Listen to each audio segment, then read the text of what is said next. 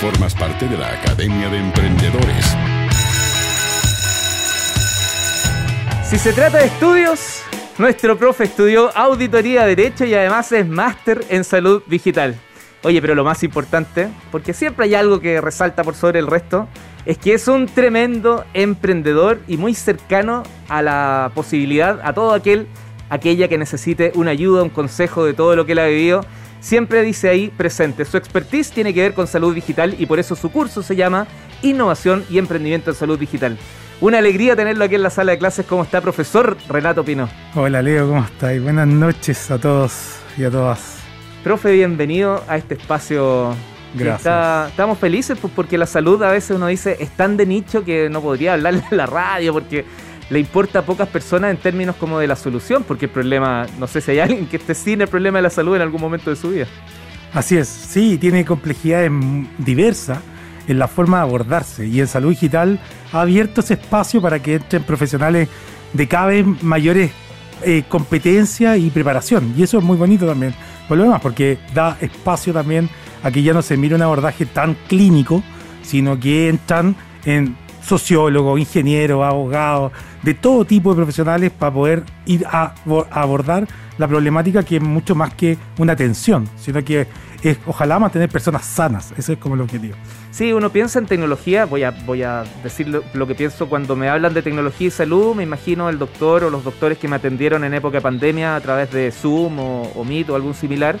Eh, el, que el que ya no me entregan el resultado y tengo que ir a buscarlo, sino que a veces me pasan un, código y me meto a un sitio web y miro el, resultado. Pero eso es como una capa bien, bien superficial nomás, hay mucho más. Sí, claro, sí. De hecho, el diseño de los servicios de salud eh, tiene la complejidad de que es multidimensional. ¿cierto? Yo creo que una de las mayores barreras que tiene, o más, más que barreras, desafío, me gusta plantearlo en positivo, que tiene la salud digital, es que tú debes cubrir de alguna manera, primero un abordaje del paciente en el proceso asistencial, pero después tienes que cubrir también otros aspectos. Piensa tú que la tecnología en salud afecta no solo al paciente, afecta a su familia, a su entorno, a los profesionales de la salud, ¿cierto? Cuando uno dice, ah, salud digital, ah, uno piensa en una solución digital que eh, aborde una patología en particular. Y no, es mucho más que eso, ¿cierto? Tiene un efecto eh, multidimensional y en distintas líneas. Y eso también le pone una complejidad eh, respecto a otras industrias. A mí me gusta llamar a la salud industria, porque no es lineal. La salud no es lineal, no entra, no entra proceso y sale es tan multidimensional, depende de tantos factores, desde la zona geográfica, la condición de la persona, eh, no sé, el acervo cultural, etcétera. Entonces, tan complejo el abordaje que hay que diseñarlo de una manera muy, muy transversal. Y ahí está un poco el desafío, también considerando con ello que toda solución digital debe cumplir para insertarse en una estrategia eh, digo, o en un proceso asistencial o en un paciente, en el bolsillo de un paciente en un celular, debe cumplir con una cuestión que se llama eh, la costo eficiencia, ¿ya? Y esto es a veces muy desestimado por los eh, emprendedores de salud digital. Es decir, debe ser costo eficiente. ¿Qué quiere decir? Que mi solución soluciona lo que hace, lo que se viene haciendo hasta ahora, de una manera que cada dólar que invierto genera un mayor valor. ¿Sí? Como dice Porter en su metodología. Dice, es decir, y el valor está determinado por qué? Por las externalidades positivas que también genere esa solución no solo que lo que yo ahorre en plata, sino en cómo afecta el proceso asistencial o cómo me soluciona o me previene una enfermedad, por ejemplo. Súper importante porque la dimensión, claro, no es solo el, paciente enfermo y esa solución, sino hay todo un entorno como por ejemplo, bueno, la calidad de vida, la inclusividad muchas veces. Exactamente. De hecho, hay, hay temática, de hecho, justo nosotros venimos trabajando ahora en la empresa con unos temas de seguridad laboral, por ejemplo. Imagínate en seguridad laboral el impacto que tiene una solución digital que aborde eh, la minimización del riesgo de accidente, ¿sí? o la minimización del riesgo de una enfermedad laboral. Esa enfermedad laboral no solo afecta al paciente trabajador, sino que también afecta a su familia, el entorno económico próximo, ¿cierto? Su futuro, ¿sí? Como su vejez, etcétera, su nivel de productividad post eh, término laboral, ¿sí? O su calidad de vida, ¿sí? Entonces, es mucho más que una solución digital en particular sobre una eh, patología, que hay veces que dicen, no, aquí yo tengo una solución digital que aborda, no sé, temas traumatológicos. Siempre tengo que mirarlo en múltiples dimensiones, más allá de su costo. Dice, ah, mira, yo hago eficiente te, ahorro, te hago ahorrar 10 dólares por cada 100 que tú inviertes. Sí, pero eso es una medida, eh, ¿cómo se llama? Muy, muy eh, enfocada en lo económico, que está bien. Pero hay otras externalidades que yo también podría visualizar en esa solución. Súper, has, expuesto, me parece, varias diferencias entre el emprendimiento tradicional y, los, de salud digital, que es, que es el tema. No sé si, si quieres profundizar, profundizar en algunos más o nos vamos directo a, al, con quién tengo que trabajar, a este, a este ecosistema que me rodea. Es súper importante el ecosistema. Quiero abocarme a eso, porque en general yo creo que una de las cosas que más pasa es que la gente se pierde. Salud Digital hoy día ha generado en los últimos dos años una cantidad y volumen de información impresionante. Tenemos en el diplomado que yo dirijo o que soy coordinador docente, un alumno médico nos decía, estoy abrumado con la cantidad de información que tengo en salud digital. Es brutal. Es decir, ¿cómo me ordeno aquí? ¿Cómo? Porque pareciera que todo es necesario. ¿Qué estándares por un lado? ¿Qué interoperabilidad por otro? Etcétera. Son tantos los conceptos que abruman.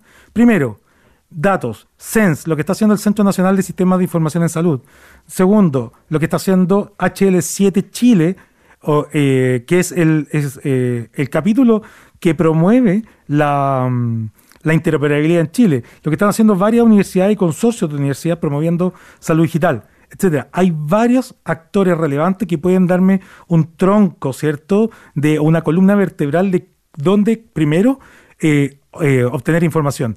Hay cosas internacionales también, y aquí como dato, lo que hace el Hospital Italiano de Buenos Aires, ¿sí? muy importante, lo que hace el, foro de un amigo, eh, Alejandro Mauro, eh, Mauricio Matoli y otros profesores, eh, lo que hace Foro Salud Digital, googleenlo, Foro Salud Digital, extraordinario contenido, ahí sirve mucho. Ah, bueno, lo, buscamos en Google tal cual. discourse.forosalud, búsquelo como Foro Salud Digital, eh, lo van a encontrar de inmediato, ¿ya? Y bueno, obviamente lo que hace, como les decía, el SENS, el, eh, ¿cómo se llama? El capítulo chileno HL7. Y bueno, y internacionalmente hay varios, siempre doy el tips internacional. Ahí, por ejemplo, tenemos lo que hace Arthur Olesch, así se escribe, dice aboutdigitalhealth.com, aboutdigitalhealth.com, que es un experimentado eh, periodista en materia de salud digital y un tipo que está contribuyendo muchísimo, ¿cierto? En la vez pasada hay una de Bertalan Mesco, que era otro eh, médico muy, muy connotado en materia de contribución con información clave para eh, moverse en salud digital. No abrumarse, esa es una de las primeras eh, recomendaciones. Hay muchos desafíos, pero no abrumarse tener calma, ¿ah? porque las ganas de poder hacer cosas Exacto. y no querer solucionar todo, también eso es un tema. Además que esta es, ya, esta es una no industria, para seguir lo que tú comentabas, este es un entorno eh, extremadamente dinámico, quizás de los más dinámicos. Así es, muy dinámico, y la pandemia nos ha acelerado un montón de procesos, bien lo sabemos nosotros también, eh, nosotros tenemos la startup que tenemos y, y claramente es un desafío permanente, estar constantemente renovando y proponiendo una oferta de valor que vaya en crecimiento. Y para eso también hay que estructurar el diseño del servicio muy bien que te permita escalar. Porque después tu solución se puede quedar corta al poco tiempo, al poco tiempo. Es tan dinámico se puede quedar corta. Ya, vos, profe, aprovechemos que tocaste el tema y cuéntanos, que yo creo que no se va a dar en otra clase, además estás acá, cuéntanos, que este, este emprendimiento, esta aplicación, plataforma, este Snap. Snap.cl es una aplicación que lo que busca es que el paciente tenga un entorno de navegación lo suficientemente cómodo y ágil para encontrar citas médicas por ahora. Vienen otras cosas más, pero hoy día encontrar una cita médica con prontitud. ¿Qué quiere decir esto? Tenemos, somos un espejo de múltiples agendas que muestra la disponibilidad de los de los centros médicos y yo puedo reservar una hora. La gracia es que Snap está del lado del paciente. ¿Qué quiere decir esto? Que permite que el paciente reserve una hora, pero si esa hora todavía sigue siendo muy lejana, puede acelerar su atención con nuevas horas disponibles. Es decir, es atípico que hace hoy día la secretaria cuando te dice, oiga, ¿tiene tiempo para venir mañana porque se me acaba de desocupar una hora? Esto que nos ha pasado a todos los chilenos de tener que esperar dos, tres semanas por una hora, hoy día lo, lo hace Snap y te dice, Renato, mira, tienes una hora para tres semanas, te tengo esta nueva que hace lo mismo para pasado mañana. Puede ser con el mismo prestador de salud que yo elegí originalmente o con otro.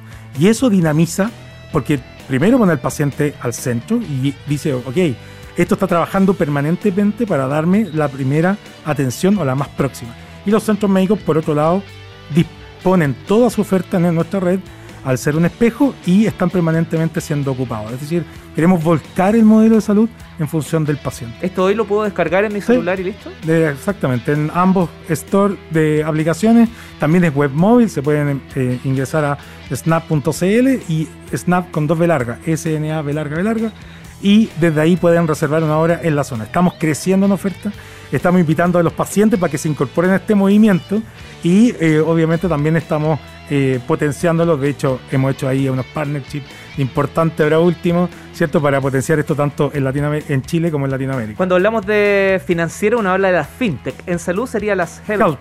Ya. exacto. ¿Cómo Sí. está, para cerrar un poco también, cómo está ese mapa? ¿Cómo estamos en Chile? ¿Estamos aprovechando alguna oportunidad? ¿Estamos haciendo la pega que nos corresponde? ¿O estamos un poquito lentos? Mira, es- ¿sabes qué? Es bien, bien compleja la pregunta, porque efectivamente, de hecho, y- y justo un minuto tenemos. a- acabo de hacer una nota para el diario financiero a propósito de eso, porque efectivamente hay muchos desafíos. Aquí se requiere un, una- un trabajo conjunto entre los prestadores que le den la oportunidad a los emprendedores para probar sus soluciones en entornos seguros, como también esto que hablábamos en la clase, vincularse a aquellas personas que, o instituciones que me pueden ayudar a potenciar o acelerar mi crecimiento. En salud no podemos probar como en cualquier otra cosa, es salud.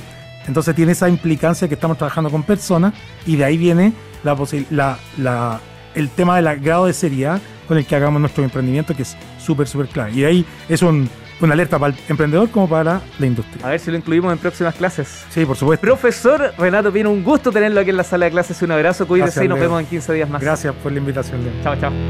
Formas parte de la Academia de Emprendedores